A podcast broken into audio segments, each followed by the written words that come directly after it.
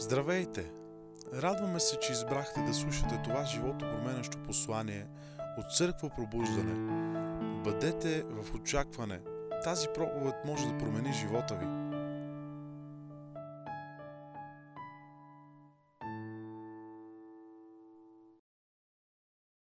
голямото аз. Благословение или проклятие. И миналия път започнахме да си говорим за, за, за аза, за себето.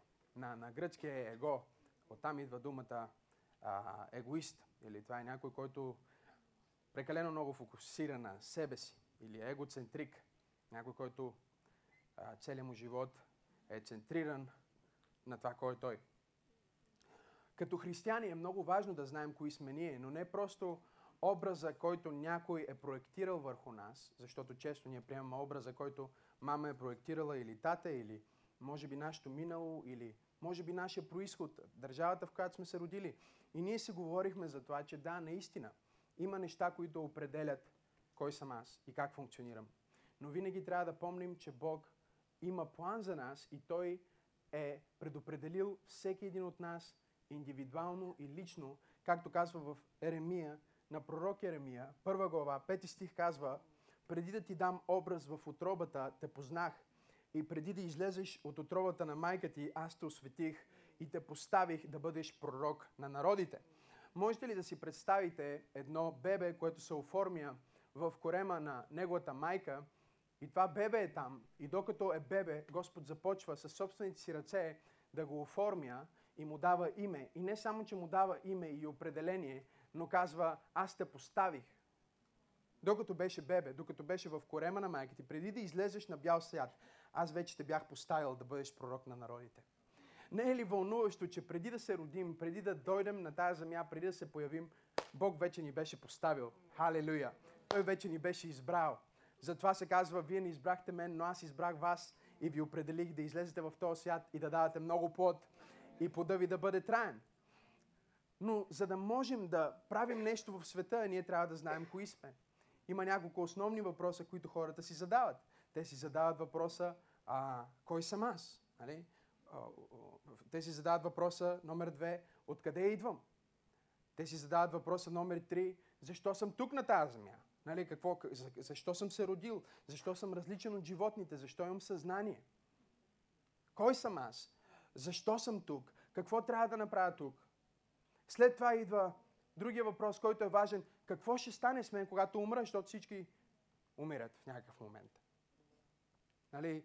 Едно е нещото, което е сигурно, че всички ще имаме среща с смъртта е, и другото, което е много несигурно, е точно кога ще бъде. И след това номер пет, въпроса, който всеки човек си задава е има ли вечен живот, има ли Бог, има ли Творец?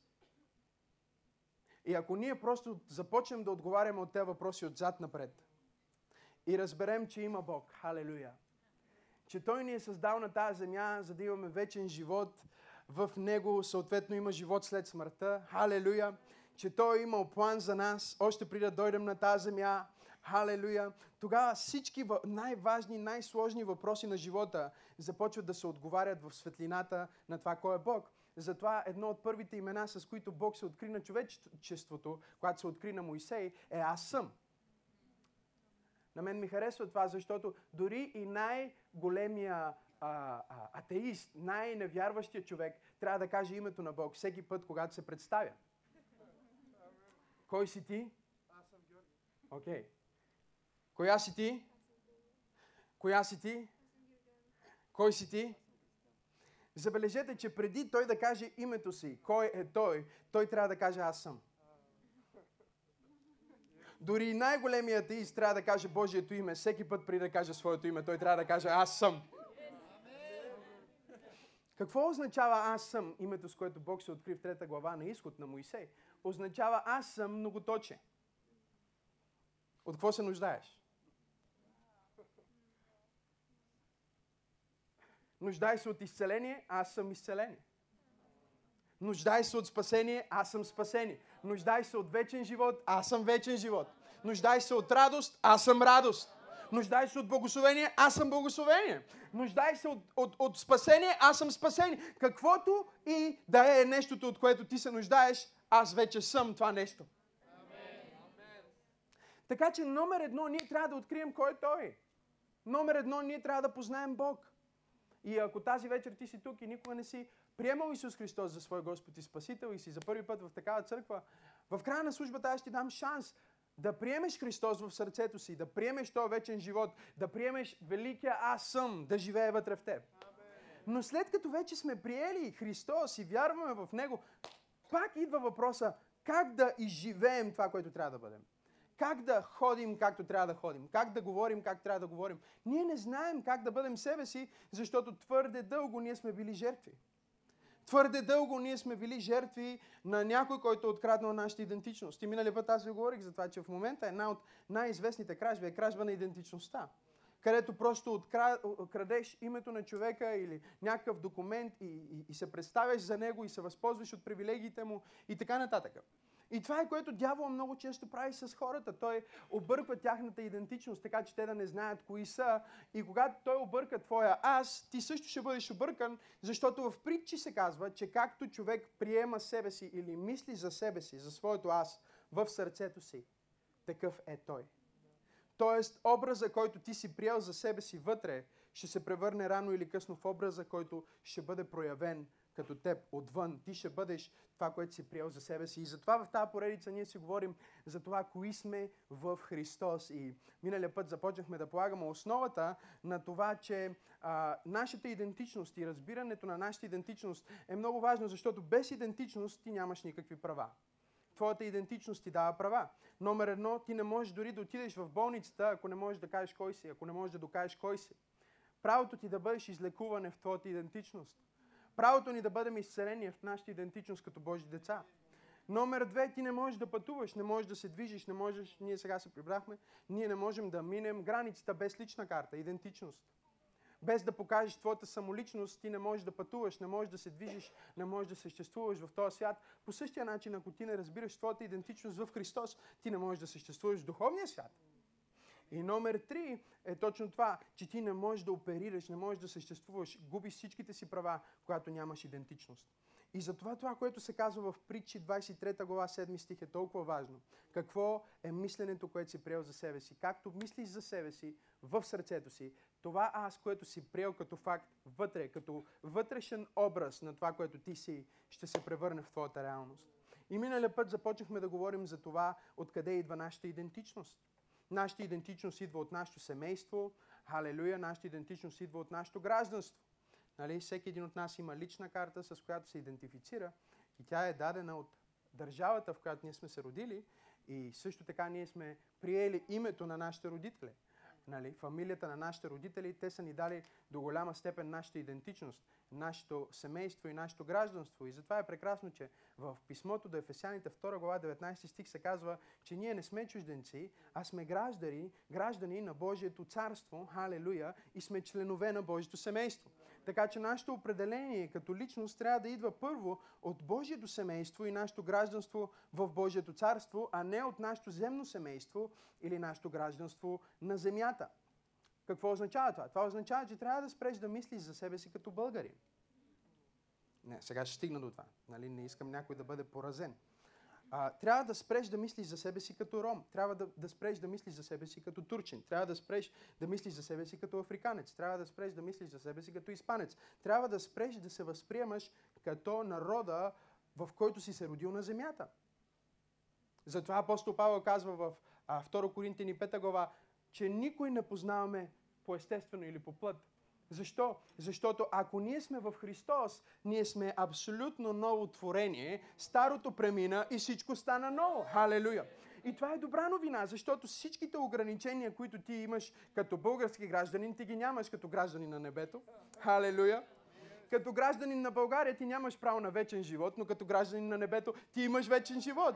Като гражданин на, на, на България може би нямаш много добър шанс за образование, но като гражданин на небето, помазанието, което приехте, казва Йоан, обитава във вас и то ви учи на всичко и затова няма нужда някой да ви учи. Като гражданин на земята, може би няма добро място, където да бъдеш излекуван или нямаш достъп до добра болница или може би не си платил осигуровките ти по някаква причина, не можеш да приемеш лечението, медикамента, от който се нуждаеш. Халелуя! Като граждани на небето, Библията ни казва, че в неговите рани ние сме изцелени. Той вече плати за всичко, от което ние някога ще се нуждаем. И за това нещото, което трябва да направим, е да разберем, че ние имаме това, което се нарича двойно гражданство. Ние имаме едно гражданство като българин и имаме друго гражданство като дете на Бог, който е новороден от небето. Като българин ти имаш по-ниши права, но като гражданин на небето ти имаш по-висши права. Някои от най-богатите хора в света днес, е, които са мултимилиардери, които, които постигат някакви постижения, които за света изглеждат като успех, всеки един от тях е открил това и затова те имат по няколко паспорта, те имат по няколко, те са си купили гражданство в няколко държави. Защото, примерно, аз познавам един такъв човек, който е милионер и, и, и, и той е от Африка, обаче в Африка правата му са ограничени. Но сега като член, като, като някой, който си е купил а, британско гражданство, а, а, той вече има правата, които имат в UK, но не само, че има правата, които получават в UK, той също така получава правата, които са в Европейския съюз, защото за сега UK е в Европейския съюз, нали така? И фактически всеки път, когато той иска да направи нещо, ако той идва в България, той няма да вземе африканския си паспорт, защото с него ще му трябва виза. Следвате ли ме? С това аз, с африканското му аз, той трябва да дойде да, да, да, да има виза и така нататък. Но ако вземе британското му аз, той няма нужда от виза. Защото той има права като гражданин на Обединеното кралство. Ти трябва да решиш от кое гражданство ще действаш. От кое аз ще действаш? Ще действаш ли от аз, което е ограничено от твоето минало или провали, или семейно минало, или фамилия, или ще действаш от аз, което е в Христос? Затова ние имаме толкова много в Евангелията и толкова много в посланията на Господ Исус Христос и толкова много в посланията на апостол Павел, за това, че ние вече сме в Христос. Ние вече сме в Царството. Ние вече сме новородени. Ние вече сме новотворение. Тоест, всички права, които ти имаш на земята, окей, те са реални, ти ги имаш. Всичките отговорности, които имаш на земята, окей, те са реални, ти ги имаш. И когато те дойдоха при Исус с един такъв въпрос, как да действаме с земното царство и небесното царство, той каза, вижте какво, дайте кесаровото на кесаря и Божието на Бога. И когато вие дадете кесаровото на кесаря, вие ще получите правата, които кесаря иска да ви даде. Но когато вие дадете себе си на Бога, вие ще получите правата, които Бог ви е дал в Исус Христос. Кажи, аз съм ново творение! Семейство, гражданство, ново семейство, ново гражданство. Отпечатък. Отпечатъкът е уникален за всеки един човек и всеки път, когато отидеш да си вземеш документ, трябва да дадеш своя пръстов отпечатък, защото от 7 милиарда човека на Земята никой няма твой отпечатък. Той отново е резултат на твоето ДНК. Той е резултат на това откъде си роден. И затова Божието Слово ни казва в 2 Петрово, 1 глава, 3 и 4 стих, може да си запишете, особено ако не бяхте с нас. Аз го давам този преговор за тези, които не бяха с нас, за да могат да хванат къде се намираме в поредицата. Там се казва, че ние станахме участници в Божието естество. Кажи, Исус живее в мен и аз живея в Него. Окей, okay, номер 4. Това, което искат, за да имаш а, а, лична карта или паспорт или гражданство, е образ. Те искат твоя образ, те искат твоята снимка. Затова на всеки документ има снимка. Окей, okay, ето тук има една лична карта. А, това е картата на пастор Жор и там е неговата снимка. Той е дал своя отпечатък. Тук пише неговото гражданство, неговото фамилно име, което идва от неговото семейство. Всички неща, които до сега изредихме. Но неговия образ, когато той застане, окей, okay, той е разпознат чрез неговия образ. Халелуя. И от зала с 200 човека никой няма образа на Жоро. Той има уникален образ. И когато той покаже този документ, много често, преди да почнат да четат името ти дори, те просто гледат снимката ти. Защото ти можеш да смениш твоето име. Можеш да смениш твоя адрес. Но е много по-трудно да промениш твоя образ. Когато човечеството падна в Едемската градина, дявол успя да смени тяхното име. Той успя да смени тяхното местонахождение. Той ги извади от градината. Той успя дори да наруши до известна степен тяхното взаимоотношение с Твореца. Но той никога няма да успее да открадне този образ. Защото това е образа, който Бог ти даде. Библията казва, нека сътворим човек. Халелуя! И нека да има нашия образ. Знаете ли, че от всички различни творения, които Бог има, ангели, различни ангели, същества, животни, херофими, серафими, няма нито едно създание, което носи неговия образ по начина, по който човека го носи.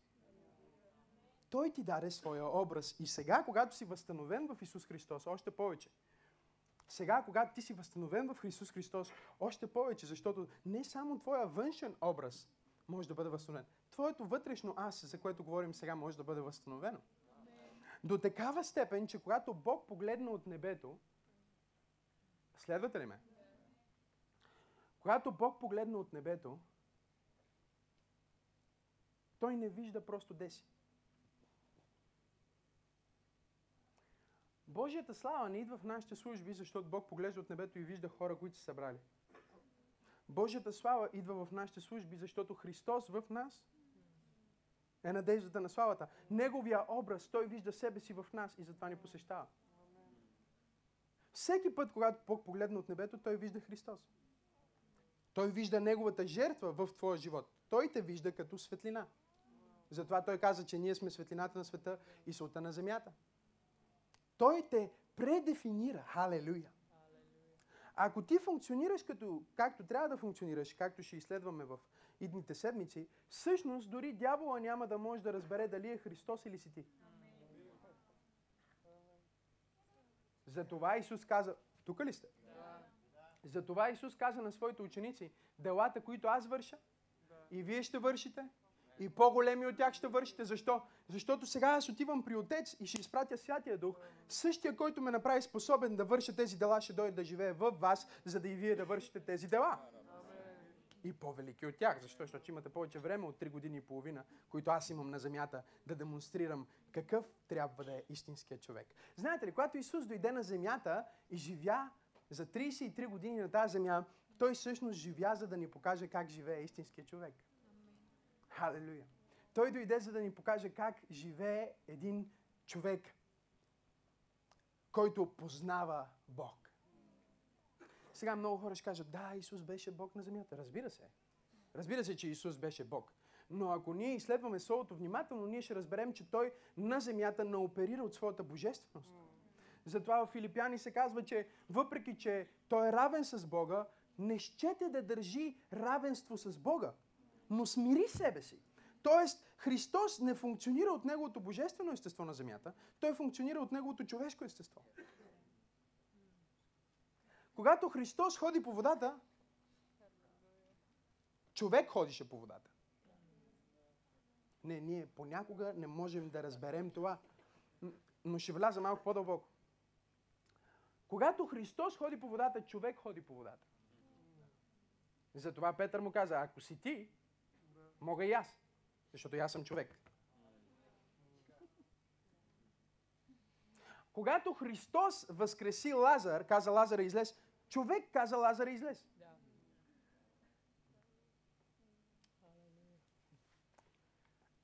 Когато Христос нахрани 5000 с 5 хляба и 2 риби, човек нахрани 5000.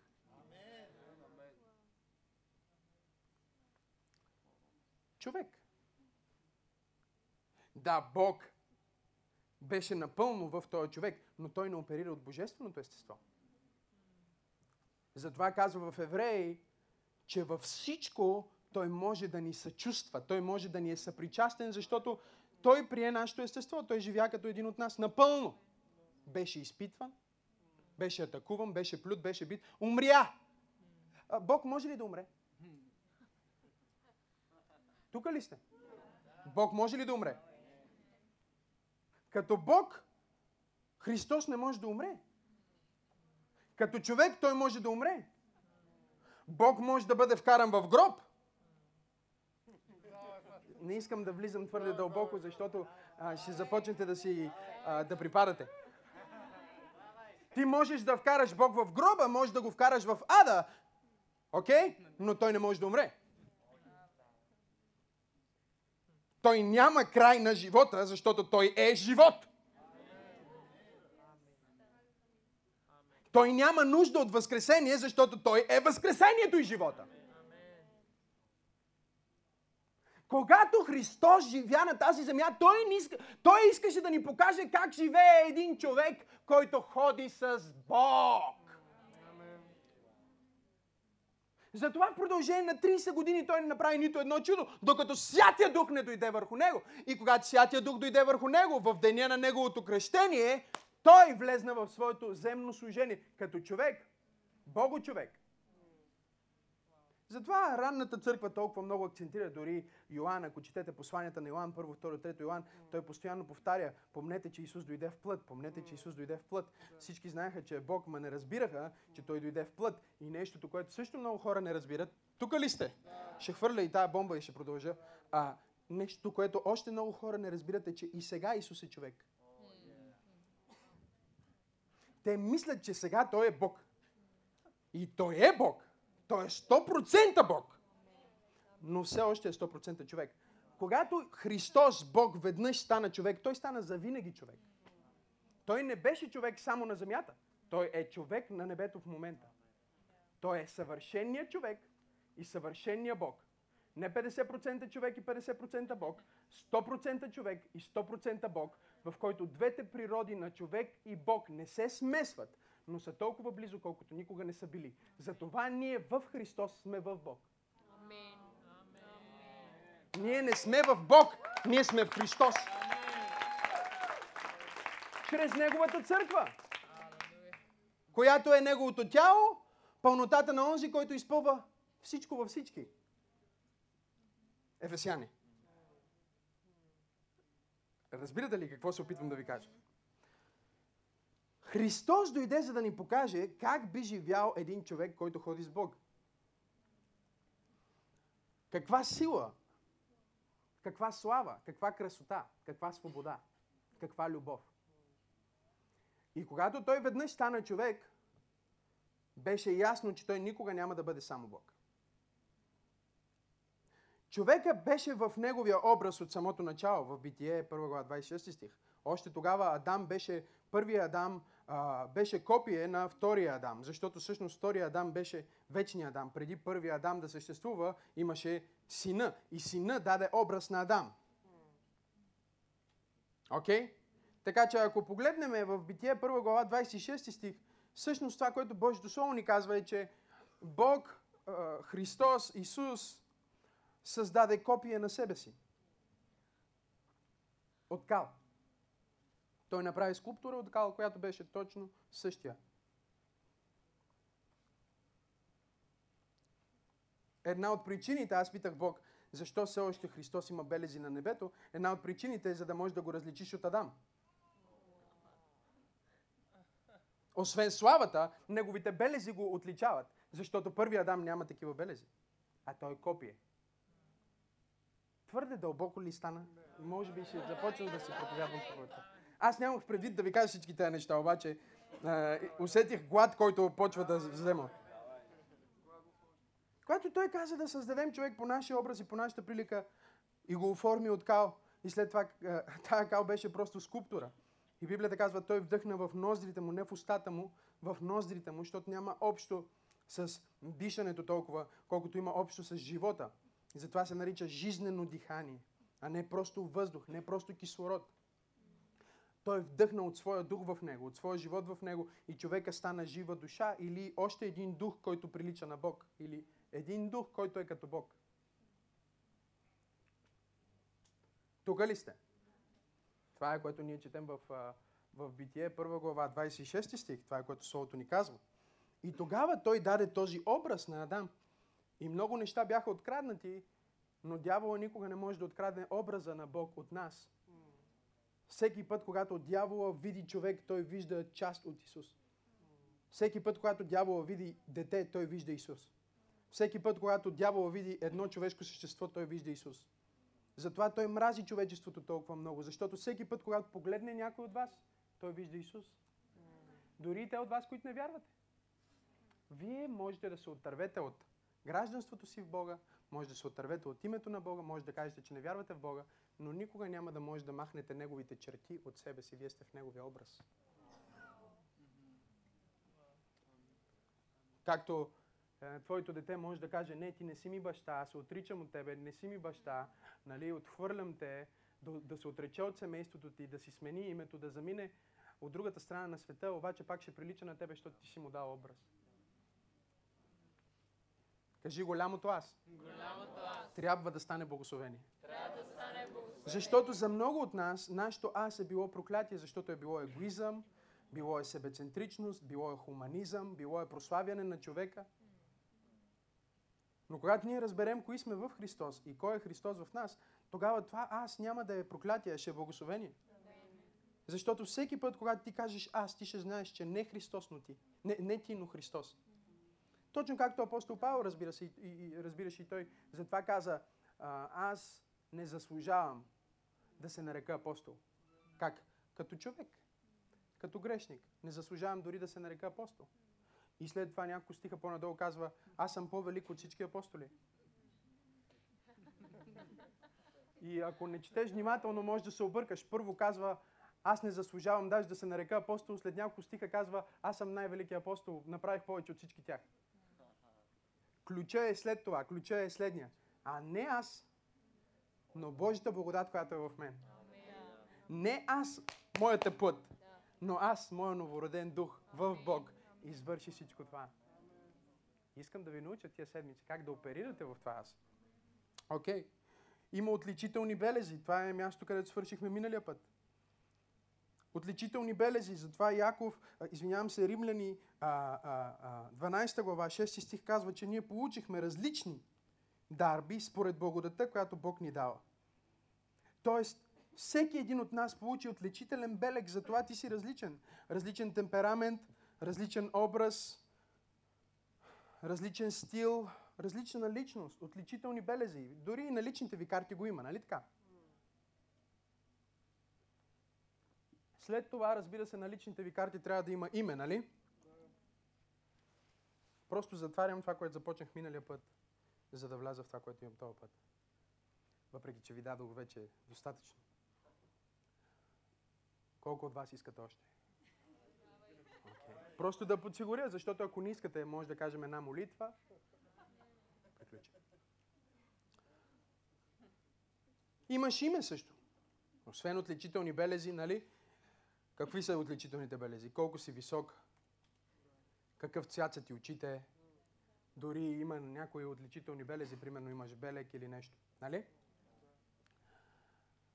Имаш име. И аз обичам толкова този факт, че всеки, който е приел Исус, се нарича християнин.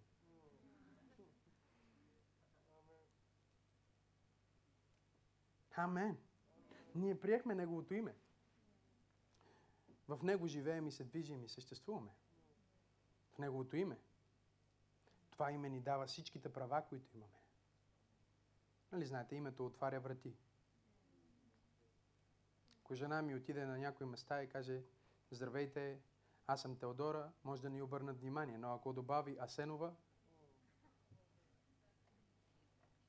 да, има това място, където един е, магазин, айде така ще го нарека, няма да влизам в детайли, защото съблазанта е много силна в някои слаби хора. Но, има един магазин и когато аз съм в този магазин, по една или друга причина те знаят кой съм. Когато жена ми влезе в този магазин, не знаят коя е, докато не каже здравейте, аз съм Асенова. А, Асенова. Като Максим Асенов. А, да, да, точно аз съм. О, заповядайте, госпожо, моля ви, седнете. Искате ли кафе? Искате ли сок? Искате ли... А, какво бихте искали? Нещо да ви помогнем, нещо да ви донесем, нещо да направим за вас. Защото името ти дава права. А, като Максим Масенов аз нямам много права. Но в името на Исус Христос аз имам всички права. Кажи Исус. Исус, Колко прекрасно име. Колко прекрасно име. Кажи Исус. Исус, Кажи, това е моето име. това е моето име. Кажи, в това име живея, Това име живея, съществувам съществувам и се движа. и се движа. Кажи Исус. Исус, И след това, разбира се, на всяка лична карта има адрес, нали? Да. Просто ви давам малко информация. Това е основата, нали? Защото без лична карта на къде?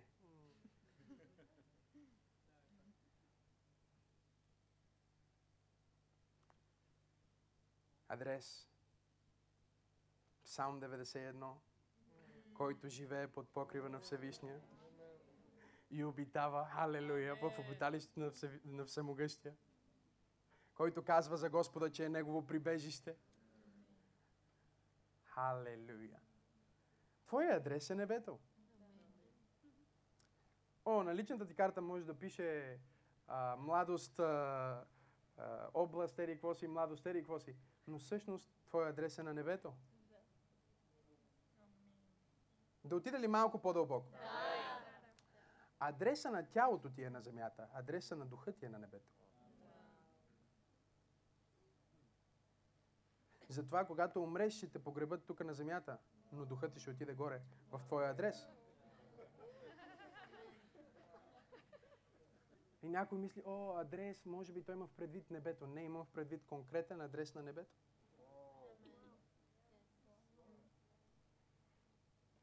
Исус каза, аз отивам при Отец, за да ви подготвя обиталища. Къщи. За да там, където живея аз и вие да живеете. В същия квартал. Има ли християни тук? Има ли християни, които вярват това, което Исус каза, че ако някой вярва в мен, дори и да умре, той пак ще живее? Халелуя! Има християни. Затова за нас, за християните, не е страшно да умре, защото а, смъртта е транспорт, транзит. Знаете ли какво е, какво е смъртта? Терминал. О, аз обичам, аз обичам да минавам от един терминал в друг терминал. И колкото по-бързо става, толкова по-добре, нали? Някои хора минават през този терминал, едвам, едвам, на легло. Аз мисля, моят терминал е така да го направя. Просто да мина от... А... Ах, Боже, летяхме с тия компании. Един ден просто трябва въртолет или трябва самолет, нещо Господ да ни подари, защото летим понякога с такива компании, които бях на ей толкова тая компания да пророкувам, че ще затвори. бях ей толкова близо. 14 часа от Швеция до България. Аз щях да стигна до Нью Йорк. Да, до Нью Йорк щях да стигна. Щях с автомобил щях да стигна по-бързо. И те са едни терминали, едни прекачвания. Щях да ги затворя. Бог каза милост. Е, Покажи милост. Милост искам, а не жертва.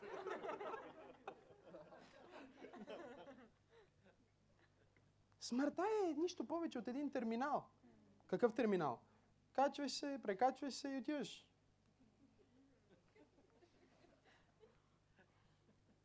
Напускаш.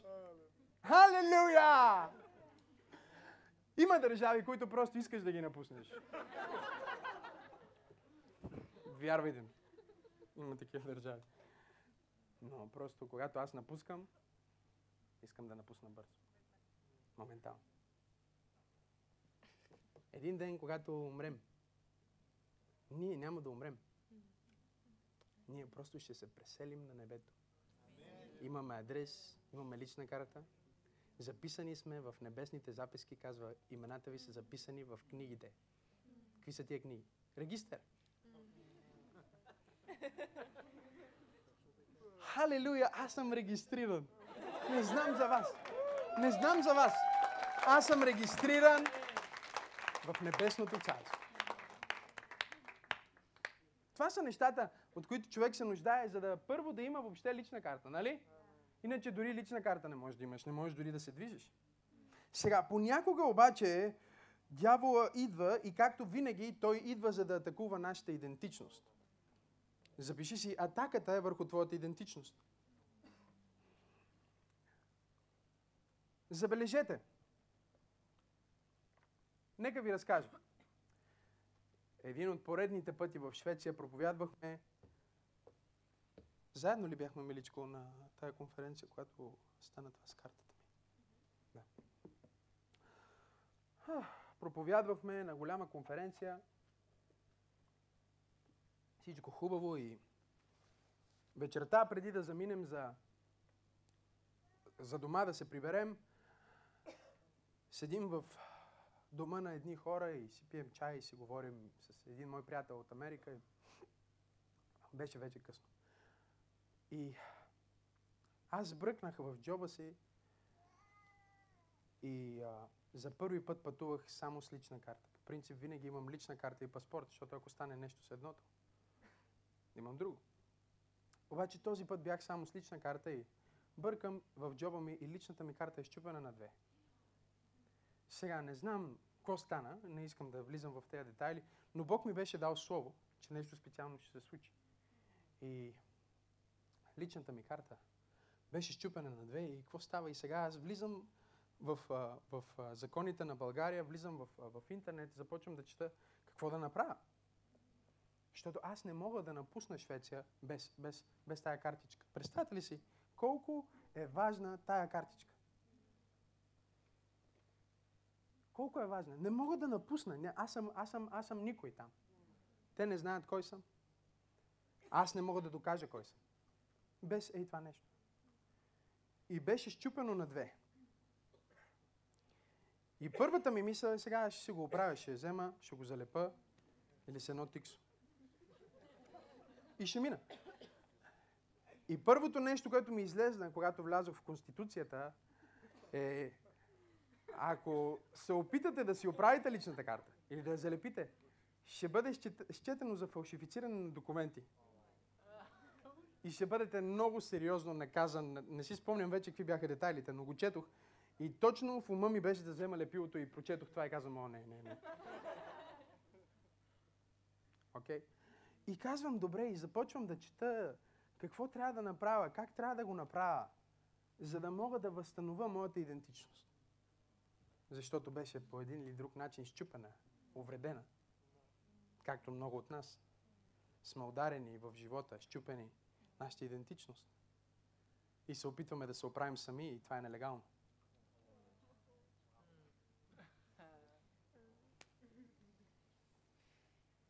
И пишеше, идете в най-близкото посолство, което представлява вашата държава.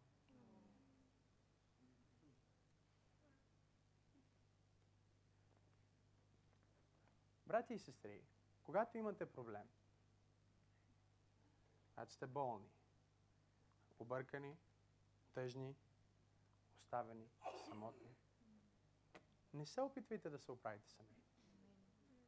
Елате във вашето посолство. Църквата е Божието посолство на земята. Елате в посолството и тук има канцлер, има, как се наричат, посланници, съветници, представители, консул, всичко има. И вие обратно ще може да получите вашата идентичност, така че като излезнете дори тази вечер от тази църква, дявола да няма право да ви арестува и да ви, да ви навреди. Защото вие знаете, че дори хората, които ги отвличат, сега има този марш на свободата, на който ви насръчавам да отидете, а, А21 го организират, те се занимават точно с такива жени, много българки, които заминават уж да работят някъде, два шамара, вземат им паспорта и те вече са никой. Една хартика са взели от тебе. И ти си никой. И така, понеже нямат паспорт или лична карта или документ, те са роби в Гърция, има много от тях в Прага. Някой ги е поробил, защото са изгубили тяхната идентичност. Халелуя, че тази вечер ти си в църквата и можеш да получиш твоята идентичност обратно и дявол не може да открадне твоята идентичност. Защото атаката е върху твоята идентичност. Отворете Библията си, искам да ви покажа това тази вечер в Матей. Научавате ли нещо? Да. Кажи, атаката е върху моята идентичност. Моето аз. Окей. Okay. Използвам думата идентичност, самоличност, аз ги заменям за да можете да получите по-широко разбиране. Четвърта глава на Матей. Отворете Библията си, четвърта глава на Матей.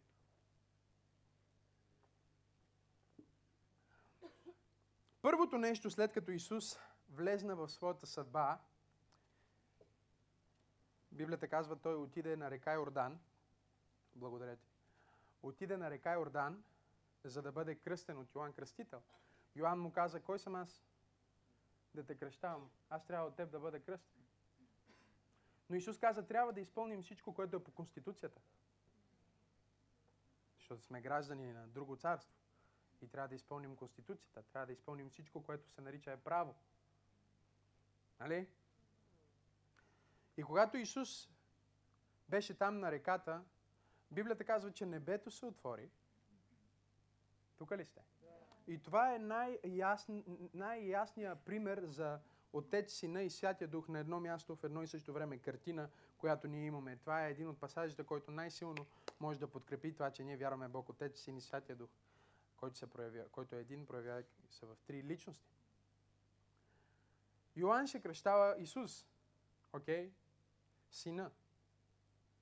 Небето се отваря и Святия Дух слиза във формата на гълъб. За да почива върху Исус. Йоанн разпознава, защото отец му беше казал, този върху който духът слиза и почива. Има много хора върху които слиза, ама не почива. И затова този върху който почива, той е а, този, който трябва да очакваш. И не само, че Святия Дух слезне и почива, но Библията казва, небето се отвори и всички чуха глас от небето. Божия глас, който каза, това е моя възлюбен син, в който е моето благоволение.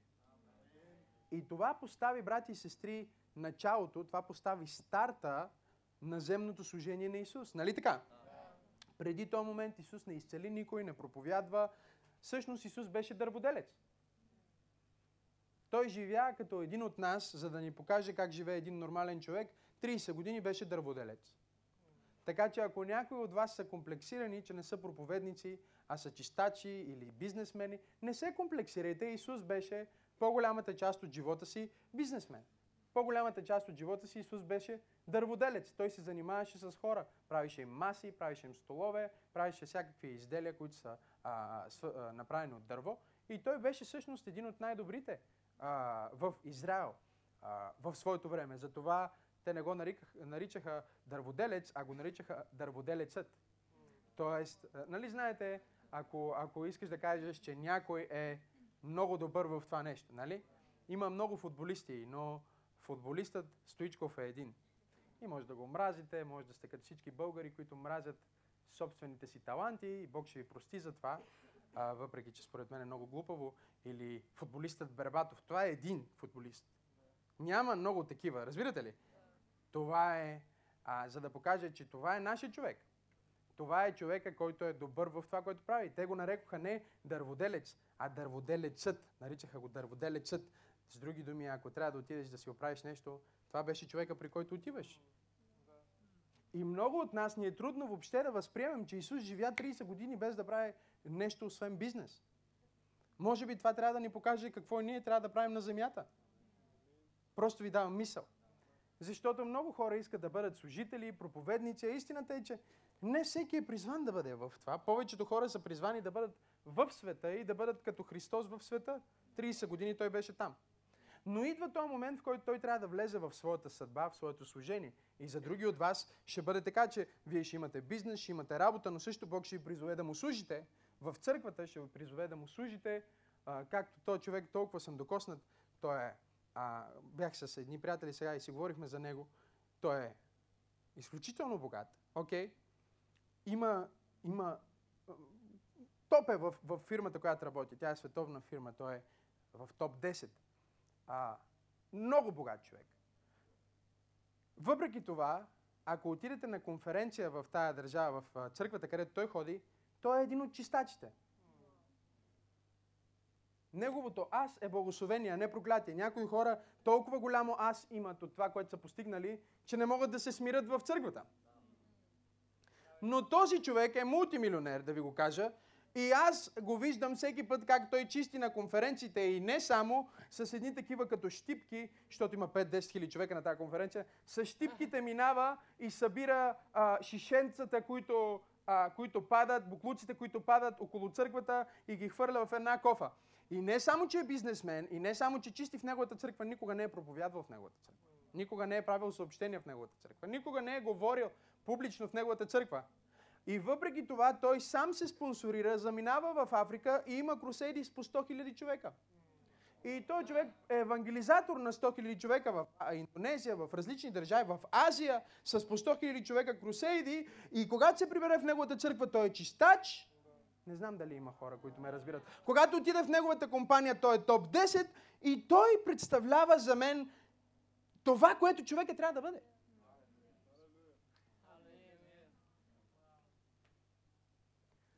Ние трябва да сме свободни да бъдем слуги и да бъдем служители. Да бъдем царе и да бъдем същевременно а, а, слуги. Да бъдем лидери и същевременно да бъдем последователи. Тук ли сте църква? Аз говоря на църква пробуждане тази вечер. Да бъдем, а, да бъдем, да бъдем а, последователи и същевременно да бъдем водачи. Халелуя! Да се научим да правим практичното и духовното, а не само като някакви странници, които могат много духовни неща, уж, обаче а, има ли нещо практично, което те трябва да направят, не може да го направят. Семейство не може да го направят. Бизнес не могат да го направят. Да почистят в църквата не, но те се молят много. Е, в нашата църква, за да бъдеш въобще в екипа на, на, на, на молитвата, е задължително да имаш и практично служение. Защото аз съм обиколил 15-16 държави в света, съм проповядвал и молитвените хора в църквите са най-мързеливите хора. Всъщност те се оправдават с молитва и се извиняват да не правят нещо друго.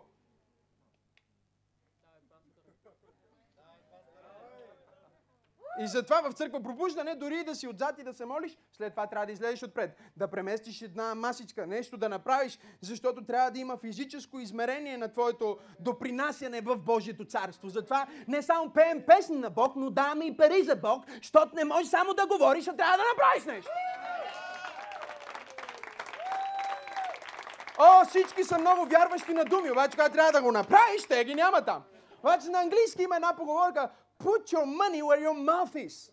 Вкарай си парите там, където ти е устата. Ако говориш, че нещо е важно, че нещо е стратегическо, че нещо е специално за тебе и е Бог и какво ли не, помогни на това нещо и покажи, че наистина вярваш в него.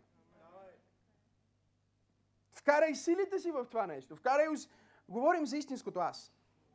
За това, което ние трябва да бъдем в Христос. Не някакъв свръхдуховна шамандура, която която просто плува там, в Божието присъствие. Мога ли да проповядвам? Много християни са така. О, те вярват, те цял живот вярват в Бог. Но ако ги питаш какво са направили за Божия народ, нищо. Ако ги питаш какво са направили в тяхната църква, нищо. Плондер. А, въздух под налягане. Но в църква пробуждане с тази поредица, аз вярвам, че ние ще изградим хора, които знаят кои са в Христос, имат своето самочувствие в Христос, имат своята вяра в Христос, имат своя живот в Христос, имат своите финанси в Христос, имат своя бизнес в Христос, имат своето семейство в Христос. Всичко, което имат и са, е в Христос. Това е хората, които ние ще изградим с Божието Слово. Защото това е нещото, което врага иска да открадне. Дявол може да, да правиш каквото искаш, само да не бъдеш това, което трябва да бъдеш. И затова вие виждате, много хора правят неща, но дори не знаят кои са. Криза на идентичността го наричат. И първото нещо, в което Исус беше атакуван, благодаря, а, когато трябваше да започне своето служение, беше точно това. Отворете Библията си, Матей 4 глава. Тогава Исус беше отведен от духа в пустинята. От кой беше отведен? Говорете ми, от кой? От духа. Много хора си мислят, че изпитанията и трудностите са само от дявола. Обаче тук пише, че Исус беше отведен от кой? От духа. И духа е с главно Д, така че не може да кажете, че е някой дух. Друг. Всъщност на английски казва He was driven by the Holy Spirit in the desert. Даже думата заведен там беше закаран. И, и е по-близко до гръцкия, защото в гръцкия това, което всъщност означава е не просто да водиш, не просто да, да заведеш някой, нали, ела с мен, нежно да, да му покажеш пътя, къде трябва да отидеш. Не. Той беше заведен. Затова на английски се казва He was driven by the Holy Spirit. Не led by the Holy Spirit. Driven. Така че понякога, когато си в пустинята и минаваш през трудности, не е защото Бог не е с теб, а е защото Бог те е завел там.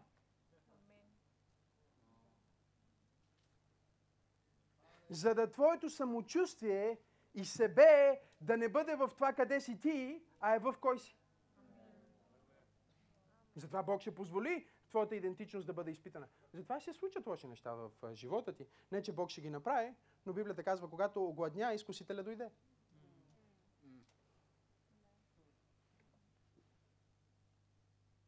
Тук ли сте? Говорете ми, тук ли сте? Бог ще допусне някои неща в живота ти, за да бъде изпитана твоята идентичност. За да бъдат изпитани пророчества, които са били казани върху тебе. За да бъде изпитан твоя мотив, защо искаш да правиш това, което правиш. И а, понеже Бог трябваше да се отнесе с Христос, както се отнася с нас, за да може Христос един ден да вземе нашите грехове и ние да сме в Него и Той да е в нас, Той трябваше да мине и през това. И това е единствения път, в който ние виждаме такъв тип изпитание в Исус, но всъщност не е единствения път. Защото този пасаж свършва, че дявола го остави до определено време.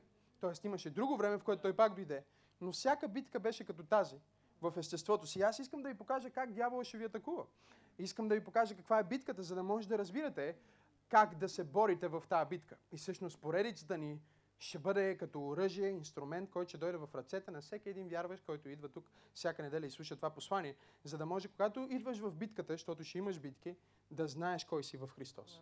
Да знаеш как да се защитиш, да знаеш как да отблъснеш силата на врага и да продължиш да се движиш с Бог напред.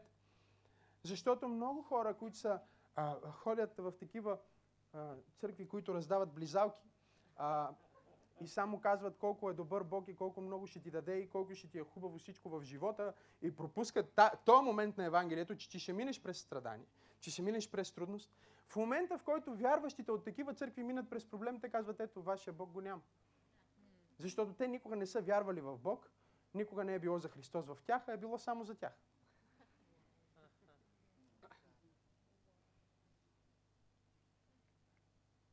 Затова те отпадат. Те никога не са били, че да отпадат всъщност.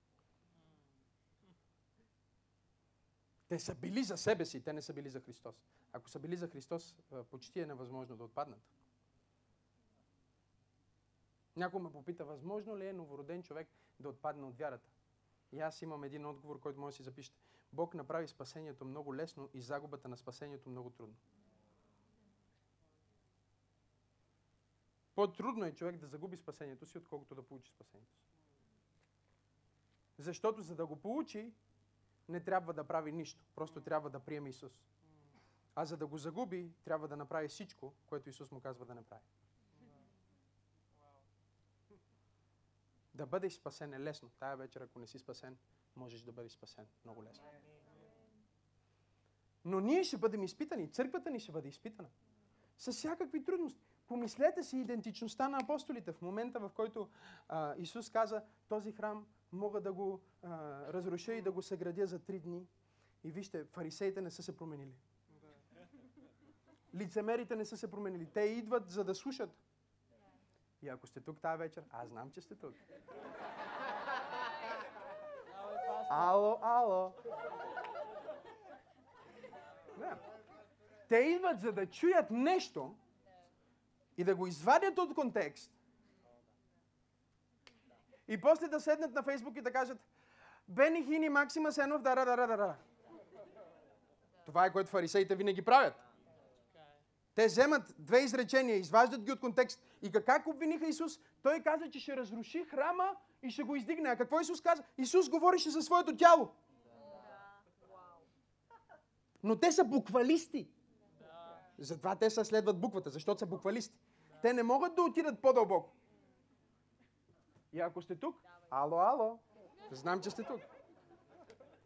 можете да станете част от тази църква, защото тази вечер Бог ще ви докосне. Другата неделя още може да се посветите.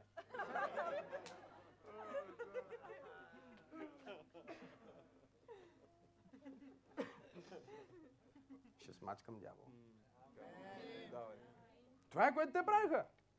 И Библията казва, събраха едни такива мизерници, които всеки имаше различно свидетелство за Исус. Единия казва, не бе, не, искаше да вземе парите на хората. Събра дарение. Другия казва, не, не, не, не, ти знаеш ли какво направи? Никой не се изцели. А пак Библията казва, той отиде в Галилея и изцели всичките. А те не, никой не се изцели.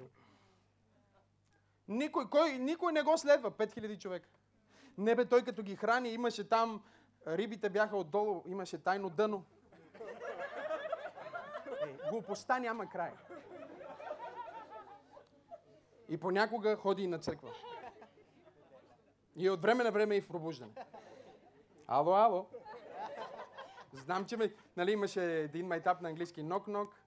Нали? Нок-нок. Знам, че чуваш. И някой от тях ги е страх да дойдат, защото знаят, че помазанието ще ги обърка и затова слушат записа. Ало, ало! Защото те знаят какво проповядваш. Забележете, те казват нещо, което Исус наистина каза. Но го обърнащат, изваждат. А, той каза, че ще разруши храма. Той беше против съботата. Той каза, че ще направи това. Той каза, че ще направи друго. Вземат от проповедите на Исус и ги обръщат и ги изкривяват и пишат във Фейсбук. Но забележете, свидетелството на всеки един от тях е различно. Но мислете малко за учениците на Исус, които са били там с Него и знаят, че това не е вярно. Някои от тях бяха толкова заухави, че и те не разбираха какво иска да каже. Но му имаха доверие. Може ли да проповядвам? Нещата не са се променили, брати и сестри. Те са същите. Няма нищо ново под слънцето, Библията казва.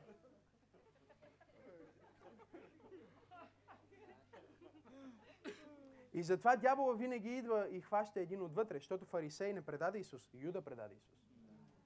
Някой, който не е стабилен в неговата идентичност.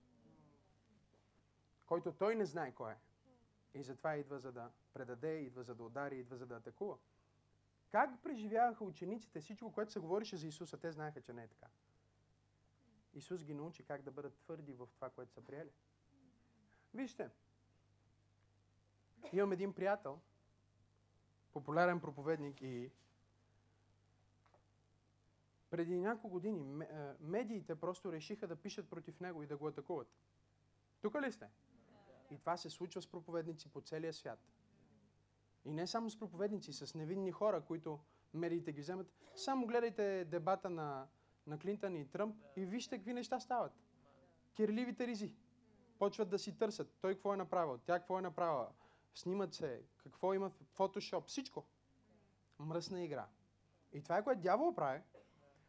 Взема образа на този мой приятел проповедник, защото е благословен, защото има голямо служение и започват главните емисии, главните списания да пишат против него. Лъжи. Абсолютни лъжи. Феноменални лъжи. В смисъл, такива, които трябва да си наистина глупав, за да повярваш. Обаче аз осъзнах, че повечето хора вярват повече в медията и в списанията и в Фейсбука и в телевизията, отколкото вярват в Библията.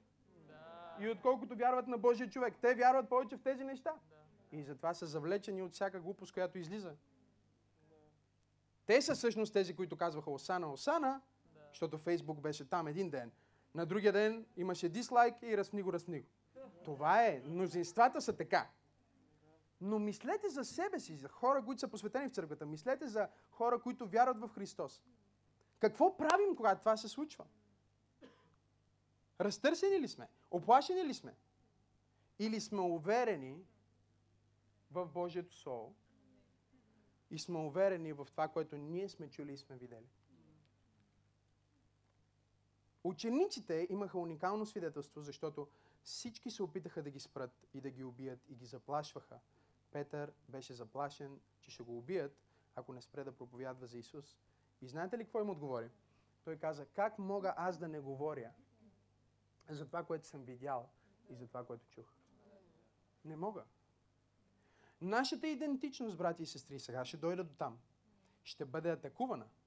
И ние трябва да знаем как да я защитим. Тя ще бъде атакувана от фарисеите, от религиозната система. Не говоря просто за религия като вярване, говоря за система, която се бори срещу всичко различно и ново. Религиозната система, фарисеите, това са те. После имаш римляните, светското, това са те. И най-опасните обаче са хватките, които са вътре, но са вън. Те са в църквата, но са на ръба, извън църквата. Те идват в неделя, но не го живеят в понеделник. Те са най-опасните. Те са Юда. И ако ти не знаеш как да държиш твоята идентичност, ти ще се откажеш. Знаете ли защо проповедниците все още проповядват? Тези, които са минали през трудности и не спират да проповядват. Тези, за които лъжат, но те не спират да проповядват. Тези, които са плюти, но не спират да проповядват. Знаете ли защо? Защото знаят кои са в Христос и не ги интересува какво пише в списанието. Защото те са по-сигурни в Христос и в това, което Христос им е дал, отколкото дори целият свят да казва нещо за тях по най-публичния начин. Къде е твоята идентичност? Ако утре целият ти блок каже, че ти си сектант, защото ходиш в различна църква от православната, къде е твоята идентичност? Ако утре цели, цялата държава каже, че тази църква е неправилна, защото е различна, къде е твоята идентичност? В това, което хората ще ти кажат или в това, което Словото казва за теб? Словото трябва да е по-силно от твоите лични преживявания. Погледнете това. О, знам, че тази вечер е силно получение. Тогава Исус беше заведен, отведен, откаран, избутан в пустинята от духа, за да бъде изкушаван от дявол. И след като пости 40 дни и 40 нощи, най-после огладня. И тъй изкусителят дойде и му каза.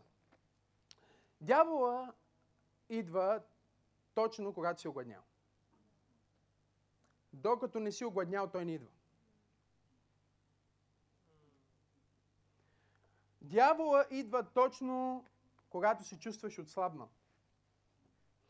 Точно когато нещата, които по принцип правиш всеки ден, сега не си ги правил известно време. И той не идва, брати и сестри, за да те изкуши с грях.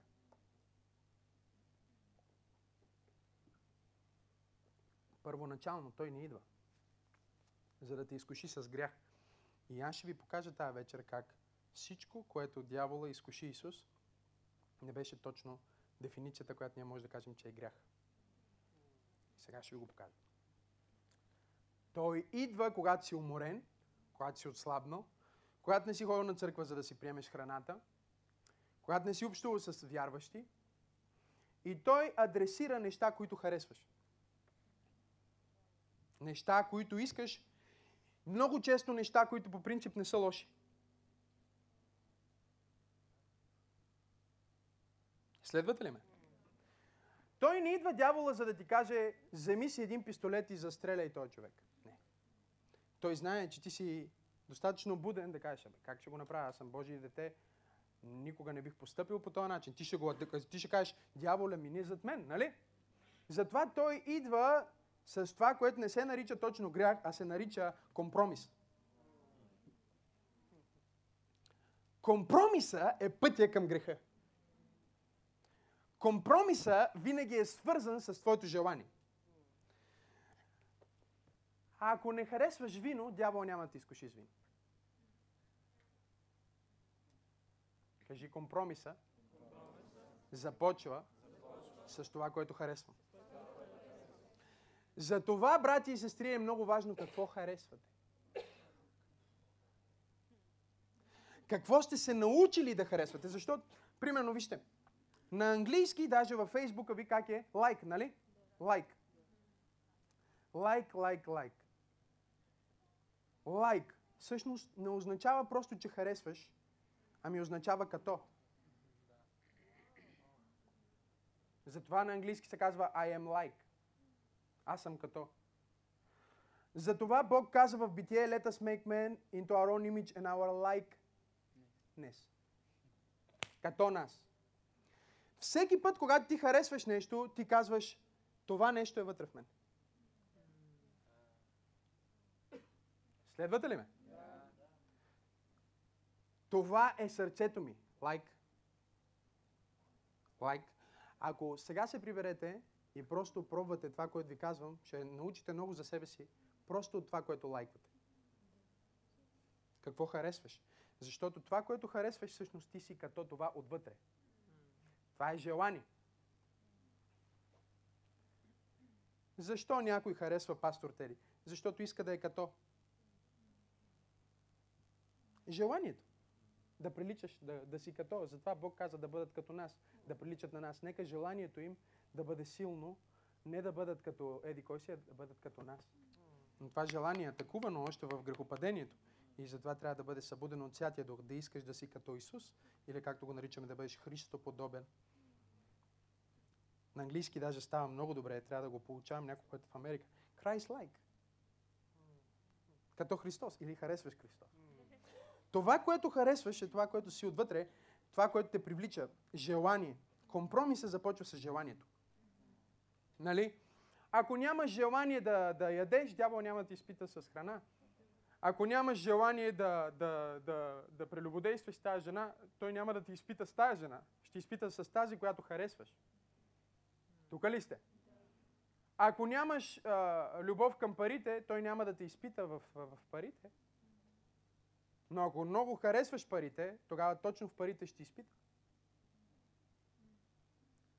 Сега, понеже Христос имаше своята идентичност в Бог, нещата, които той желаеше, всички бяха свързани с Бог. И затова дявола не можеше да го изпита с грях, а можеше да го изпита с компромис. Твърде дълбоко ли стана или? Ще ви го дам, ще ви го дам. Слушайте и следвайте. Окей? Okay.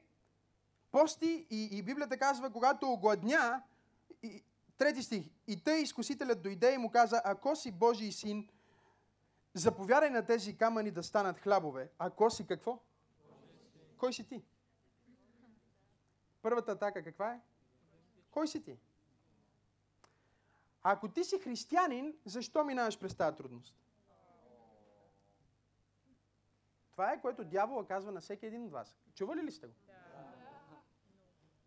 Тези, които не си дигате ръката, повечето от вас, може би, не знам защо не я вдигате, но всъщност аз знам, че всеки един от нас си е мислил тая мисъл, ако съм Божие дете, защо това се случи с жена ми, ако съм Божие дете, защо това се случи с баща ми, ако съм Божие дете, ако си, ако си, ако си Божи син. Изпитанието номер едно е върху твоята идентичност. И вижте какво му казва. Ако си, направи. Ако си, направи. Сега, слава на Бога, че Исус знаеше, че Той не е това, което прави. Ако си, направи. Ако попиташ някой човек сега, кой си ти, той може да ти каже, а, аз съм механик. Не, това е което правиш. И точно това е капана, в който дявол иска да те вкара. Ако си, направи. Да бъдеш ориентиран към това, което правиш, то да те дефинира. Ако си богат, значи Бог те обича. Ако си беден, Бог не те обича. Лъжа. Ако си християнин, задължително трябва да си много богат. Лъжа. Точно както, ако си християнин, задължително трябва да бъдеш много беден. Лъжа. Какво общо има, ако си християнин, с това дали носиш а, синя риза или бяла риза? Има ли общо?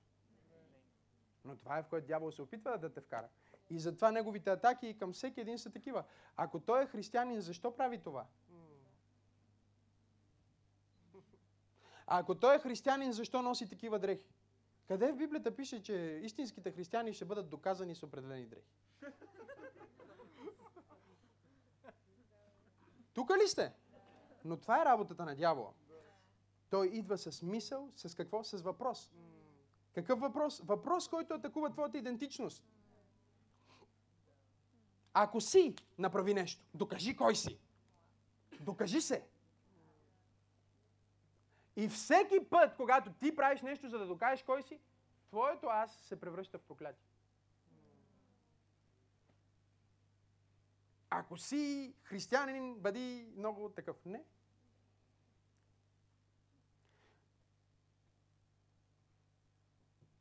Атаката към Исус е към Неговата идентичност, а вижте Неговия отговор.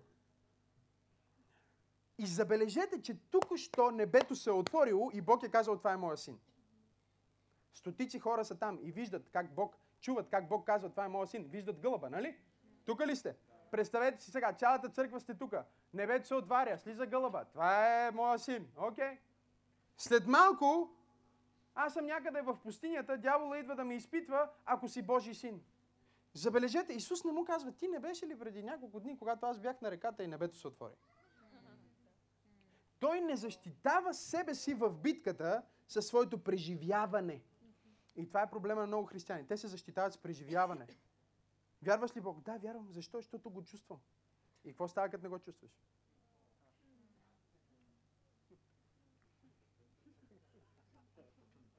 Защото ще дойде момент, в който няма да го чувстваш, бе. Като Тома иска да вярва, ма да види първо. Но вярата е, то не е това. Вярата е да видиш преди да, а, да видиш преди да си видял.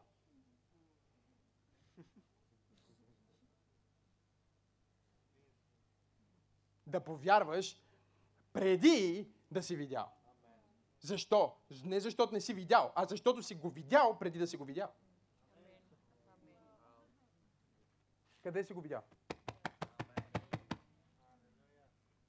Кога е в теб нещото, което е правилно и трябва да бъде видяно? Не само с, не само с хляб ще живее, но с всяко слово, което излиза от Божията уста. Исус дори не отговори на дявола дали е или не е Божий син. Той дори не започна да играе неговата игра. Той просто каза, писано е. Не само с хляб ще живее човека, но с всяко слово, което излиза от Божията уста. Моя живот идва от Божието Слово. Библията, Библията ме дефинира, затова аз съм Словото, което е плът. Дявола насочва вниманието към Исус, Исус насочва вниманието към Отец. Това е проблема, че когато дявола насочи вниманието към теб, ти продължаваш. Той идва и ти казва, ето ви всички хора колко са добре, а ти колко си зле. И ти, леле, да бе, верно. Пак ли на мен? Се на мене, бе. И знаете ли кое е феноменално? Че в зала от 200 човека всеки един от вас си мисли се на мен, а всъщност сте 200, на които е се на вас. Но тук говорим за голямото аз. Е, се на тебе. Ти си много важен. Се и не. И целият квартал. Ама аз. Всички семейства, ама моето семейство. На всички заплата, ама моята заплата. На всички майките, ама моята майка. Леле, Боже мой, се на мене. Плът. Грешното аз. Проклетото аз. Защо плътта има проклятие в нея? Защо плътта, не, не тялото ти, плътта е проклета? Защото Библията казва, че Бог положи проклятие на земята, а тялото ти е от земята и затова трябва да се върне в земята. И докато ти оперираш, докато ти оперираш от плътта, от това тяло, от това аз на плътта, ти винаги ще ходиш към проклятие, проклятие, проклятие, проклятие, проклятие, проклятие, проклятие. Се на мене, се на мене, се на мене. Не, не се на тебе. Писано е! Дявола идва и ти казва, ето пак твоето дете се разболя. Писано е в неговите рани, ние сме изцелени. Дявол идва и ти казва, ето пак твоята заплата закъснява. Писано е, че Бог е моя снабдител. Дявола идва и ти шушне, мале, какво голямо дарение. А как ще платиш тока сега? Той ще снабди всяка моя нужда чрез своето богатство слава. Трябва да има слово в теб. Ако няма слово в теб, дяволът ще манипулира много лесно. И дори ще прати правилните хора.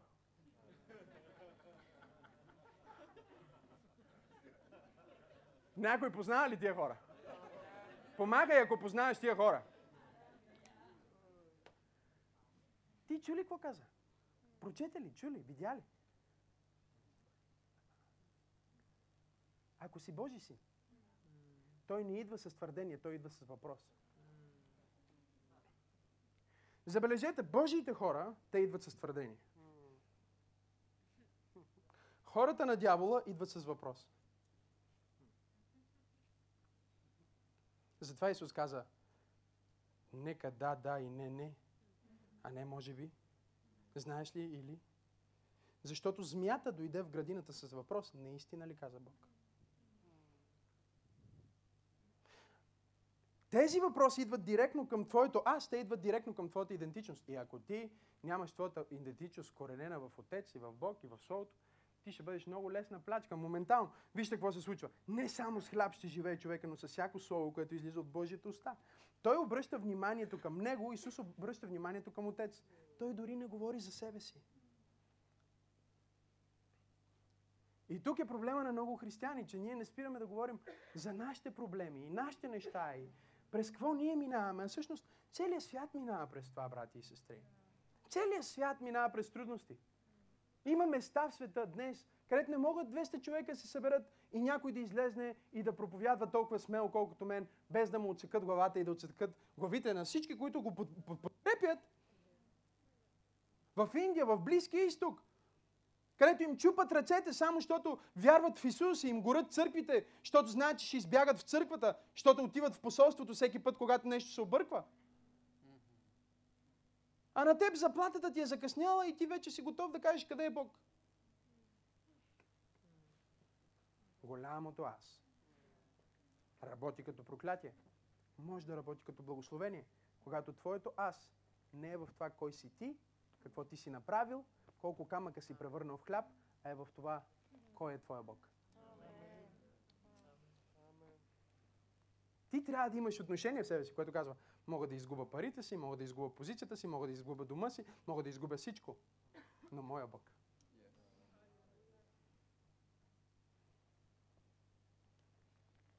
Говорим за силни християни тук. Тогава дявола го заведе. Сега, понеже ви казах, че не е грях. Номер едно. Грях ли е Исус да превърне камъни в хляб? Помагайте. Не е грях, нали? Исус превърна а, водата в вино. Грях ли е да превърне от камъни хляб? Не. Никъде в Библията не пише няма да превръщаш а, а, камъни в хляб. Не. Не, не, това не е грях. Но какво е? Компромис. Защото ако Исус го прави, той го прави за да се докаже. И всичко, което правиш за да докажеш или да бъдеш, е проклятие с теб. О, аз сега, забележете, дори молитвите ни могат да бъдат по този начин. О, аз сега много ще се моля, за да стана много свят. Вече си в проклятие. Молитвите ти нямат никаква победа. А защо тогава трябва да се молиш? О, аз съм свят и затова се моля. Следвате ли ме, брати и сестри?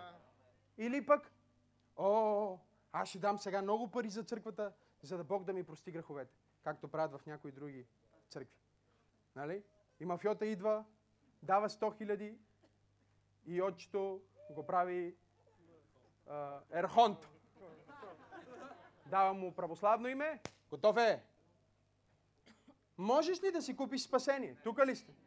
Отговорете ми, можеш ли? Не. Можеш ли да си купиш изцеление? Не. Защо даваме тогава? Помогнете на тази жена, тя излиза с детето си и по принцип децата трябва да седят в края с родителите си, не в дъното. Говорили сме много пъти за това. В края, не в дъното. Защото когато са в дъното, трябва цялата им проповед да спре, всички хора да се изправят, за да а, една майка с едно дете да излезе. Затова майките с децата седят в края, а не в дъното. И когато излизат, излизат внимателно, без шум. Благодаря. Нищо против майката. Хей, чуваш ли ме там? Обичаме те и се радваме, че си на църква. Просто когато идваш, сядаш в края, а не в дъното. Благодаря ти. Може да седиш и да слушаш там. Някой да й помогне с детенцето, ако имат нужда от нещо. Трябва да имаме ред. Идентичността ти не идва от това, което правиш, а от това, че си в Бог. Затова правиш. Тук ли си? Тук ли сте? Да. Говорете ми, тук ли сте? Тоест, аз не давам финанси в църквата, за да стана благословен. Аз давам, защото съм благословен. Разбрахте ли го? Аз не се моля, за да Бог да ме обича повече. Бог ме обича и затова се моля.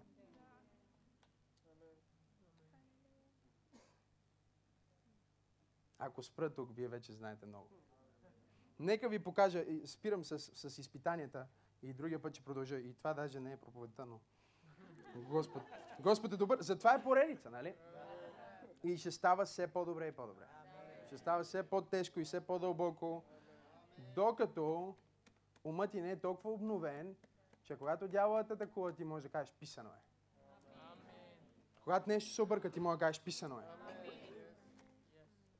Така че не е грях да направиш това, но е компромис. Кажи компромис. Okay.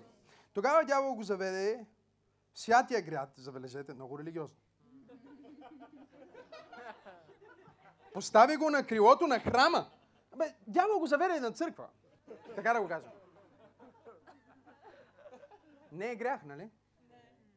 Тук ли сте? Тогава дявол го заведе, окей, ако си Божий син, още веднъж, къде е атаката?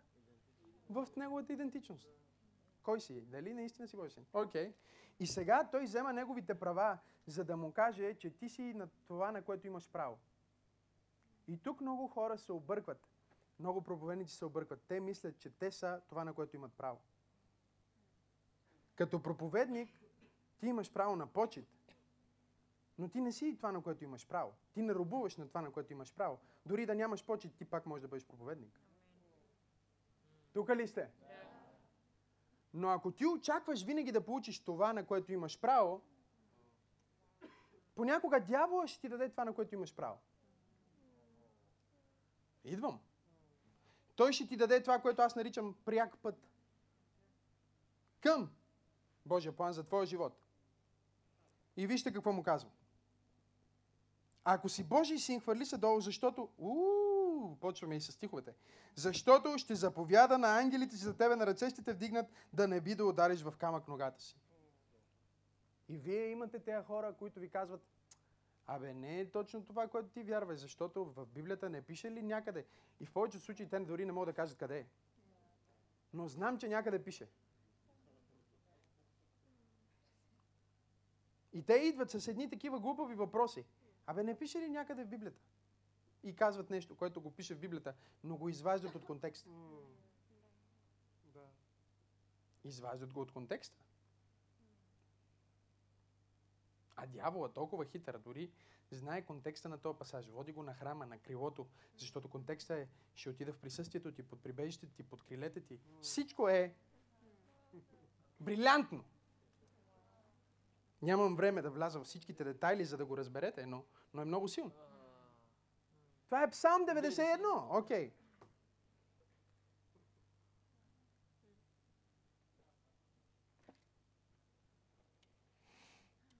Исус му рече, писано е още, да не изпитваш Господа твоя Бог. Много хора мислят, че Исус му каза, не изпитвай мен. Той му каза, не изпитваме Бог. Нека ви кажа, че ако Христос се беше хвърлил, ангели щяха да слязат и да го хванат. Тук ли сте? Сега ще ви, а, ще ви предизвикам. Защото наистина е писано. И защото това обещание наистина е за него. И защото той е изпълнил всичките условия на това обещание. Единствената причина, поради която Исус не го направи, е защото отново беше атака на неговата идентичност и той отказа да направи нещо, за да докаже кой е. И пак какво направи? Той каза, Господ не изпитвай. Отново той насочва вниманието къде? Към Отец. Така че когато дявол идва с объркване, с атаки в живота ти, не дей да го приемаш лично. Това е една от най-големите грешки, които служители правят, които хора правят, когато няко, не, не, нещо стане, което ги афектира или някой говори против тяхното служение и те почват да го приемат лично, като за себе си, като че някой тях ги мрази, не разбира, че всъщност дявола а, ги таргетира, за да може да ги вкара в нараняване, в обида, за да почнат да доказват кои са, да може да покажат кои са, колко са велики, колко са способни. В момента, в който ти влезеш в плата, за да докажеш кой си, ти вече си се покорил на дявола.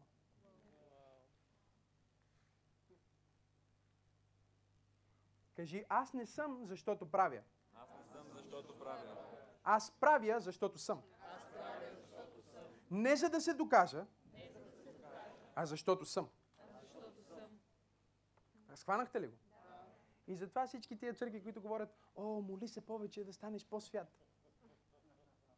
Ще постиме, за да станем много силни. Няма да станеш по-силен. Може да осъзнаеш силата, която вече имаш. Амин. Но няма да получиш повече. Да. Знаеш ли, че Бог не може да те обича повече? Той няма как да те обича повече. Чуй, ако сега отидеш, изтеглиш всичко, което имаш в сметката си и го дадеш на църквата, Бог няма да те обича повече от, от сега. Ако сега обявиш пост 40 дни и постиш 40 дни, Бог няма да те обича в повече в края на тия 40 дни, отколкото сега.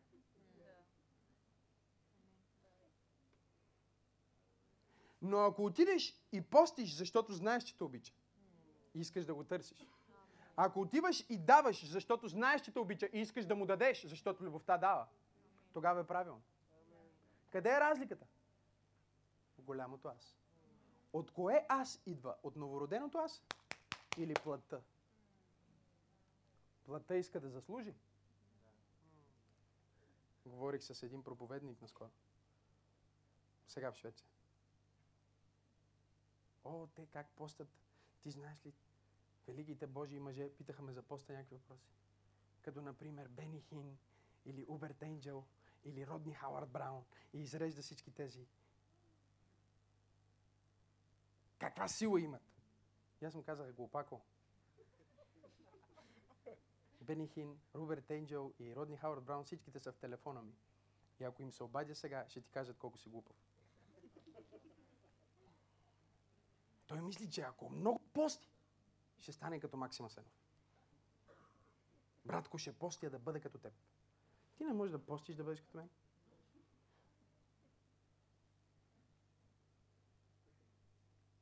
Ти не постиш за да станеш, ти постиш защото си. И всички хора, които мислят, можем да заслужим. И, и сега, това, което ви проповядвам, вие трябва да го разберете много, много правилно. Това не означава, че ние не правим добри дела.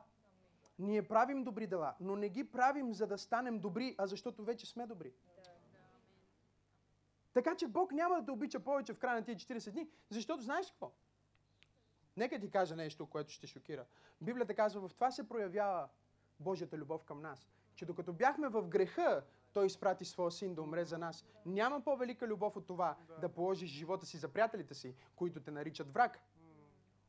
Христос вече го направи. Той няма да дойде и да умре пак за тебе. Той вече умря за тебе. Той те обича с толкова огромна любов, съвършенна я нарича Библията, че ни е възлюбил с съвършенна любов. Той няма как да те обикне повече от това, което те обича сега. Така че избий си от главата цялото това нещо. Аз сега ще направя, ще стана пастор, ще направя това, ще направя другото, за да Бог да ме обича. Не, Бог вече те обича. Ако аз не проповядвам един ден повече в живота ми, Бог няма да му обича по-малко. Ключа, готови ли сте за ключа? Аз няма да съм му толкова угоден, но той ще ме обича по същия начин. Когато ходиш с Бог, не става дума вече дали Бог те обича или кой си ти, а става дума дали си му угоден. Ние не се борим да бъдем спасени, ние се борим да бъдем угодни. Научавате ли нещо тази вече? Нека ви покажа номер 3, за да свърша, защото Митко ме спасява в момента. Прекрасен си, Митко, обичам те. Слава на Бога за брат Митко. Иначе проповедта ще да продължи до утре. Но някой му каза, някой каза ли? А, слава на Бога за пастор Жоро! Какво щях да правя без тях? Щях да проповядам безкрайни проповеди. Но се чувства като че все още дърпате и затова ви давам още. Свършвам. Пак го заведе дявола на едно много високо място. Ела сега, Жоро, понеже... А, понеже свършвам. Това е някаква традиция станала. Дявола го завежда на едно високо място и му показва всички земни царства. Сега, защо дойде Исус? За да изкупи всички земни царства. Така ли? И за да отново да царува над всички земни царства. Така ли? Това е, ако трябва да вземем мисията на Исус, затова ще се върне един ден, нали? Библията казва, ще се върне, за да царува на цялата земя за хиляда години. Така ли е? Окей. Дявола казва на Исус, виждаш ли всички тия земни царства, за които си дошъл? Аз ще ти ги дам всичките. Какво му предлага той сега? Той му предлага пряк път към неговото призвание. Дявола предлага на Исус корона без кръст. Той му предлага престол без трънен венец. Той му предлага царствата без да умре за тях. Той му дава безплатно това, което е в неговото притежание, защото да, дявола е царя на този свят. Адам му даде ключовете. Но плана не беше такъв. Той беше наясно с това, кой е в Бог. И насочваше вниманието към Отеца. Но също така той беше наясно със своята мисия.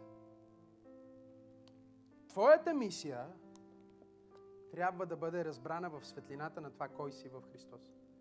И това ще изучаваме в идните недели. Защото ако ти не разбираш кой си в Христос, ти ще се поклониш на дявола за твоята мисия. Един човек веднъж ми каза, ще ти дам каквото искаш. Служение, всичко, каквото искаш. Само бъди е това. Тук ли сте? Всъщност няколко пъти в живота ми се е случило това. Когато човек, и в повечето случаи са проповедници, ми казва, всичко ще ти дам, само бъди ей това. И ако ти не си наясно с това кой си, ти ще се съгласиш, защото те ти предлагат всичко, което искаш. А Бог ти казва нещо друго. И в този момент ти избираш кой е твоя Бог. Ако не направиш това, което той човек иска от теб, той е силен, ще ти стане враг. А ако просто се поклониш, ще ти е приятел за винаги и ще ти даде всичко, което някога си иска. Кое е това, което ще направи разликата? Разликата ще е, че дори и той да каже каквото и е за тебе, ти знаеш кой си в Христос. Дори и целият свят да застане срещу тебе, ти знаеш кой си в Бог. Дори и целият свят да каже неща за тебе, да извади снимки, да направи фотошоп, както за този мой приятел. Ти знаеш кой си в Христос. И ти не го правиш, за да докажеш кой си. Ти го правиш, защото си точно този, който Бог е казал, че си. Личността ти, идентичността ти трябва да е по-силна от служението ти. От това, което правиш. Ти трябва да си по-силен като личност и като увереност и като това, което си в Бог, отколкото това, което правиш. Няма нищо по-тъжно от човек, който има популярност, но няма присъствие. Аз съм срещал такива хора, които тяхното аз е известно голямо, но всъщност, когато седнеш с тях, като личност са нищо, като служение са нещо. Нека твоята идентичност в Бог да е по-голяма от твоето служение.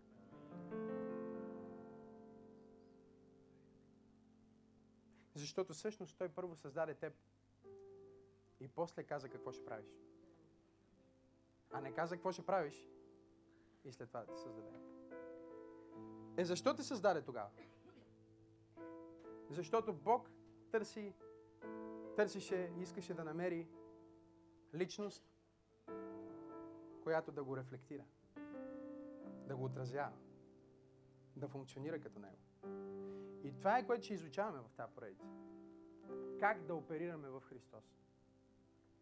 Исус погледна дявола. Там ли си? Исус погледна дявола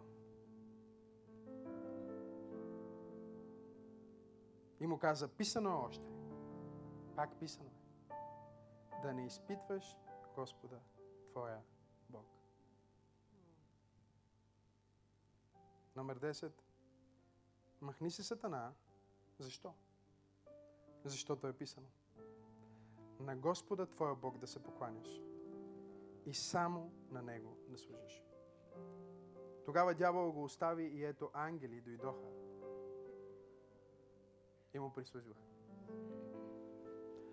Ако си минал през трудно време, каквото и да е, но си стоял в твоята идентичност в Христос, Бог ще ти изпрати някой да ти послужи.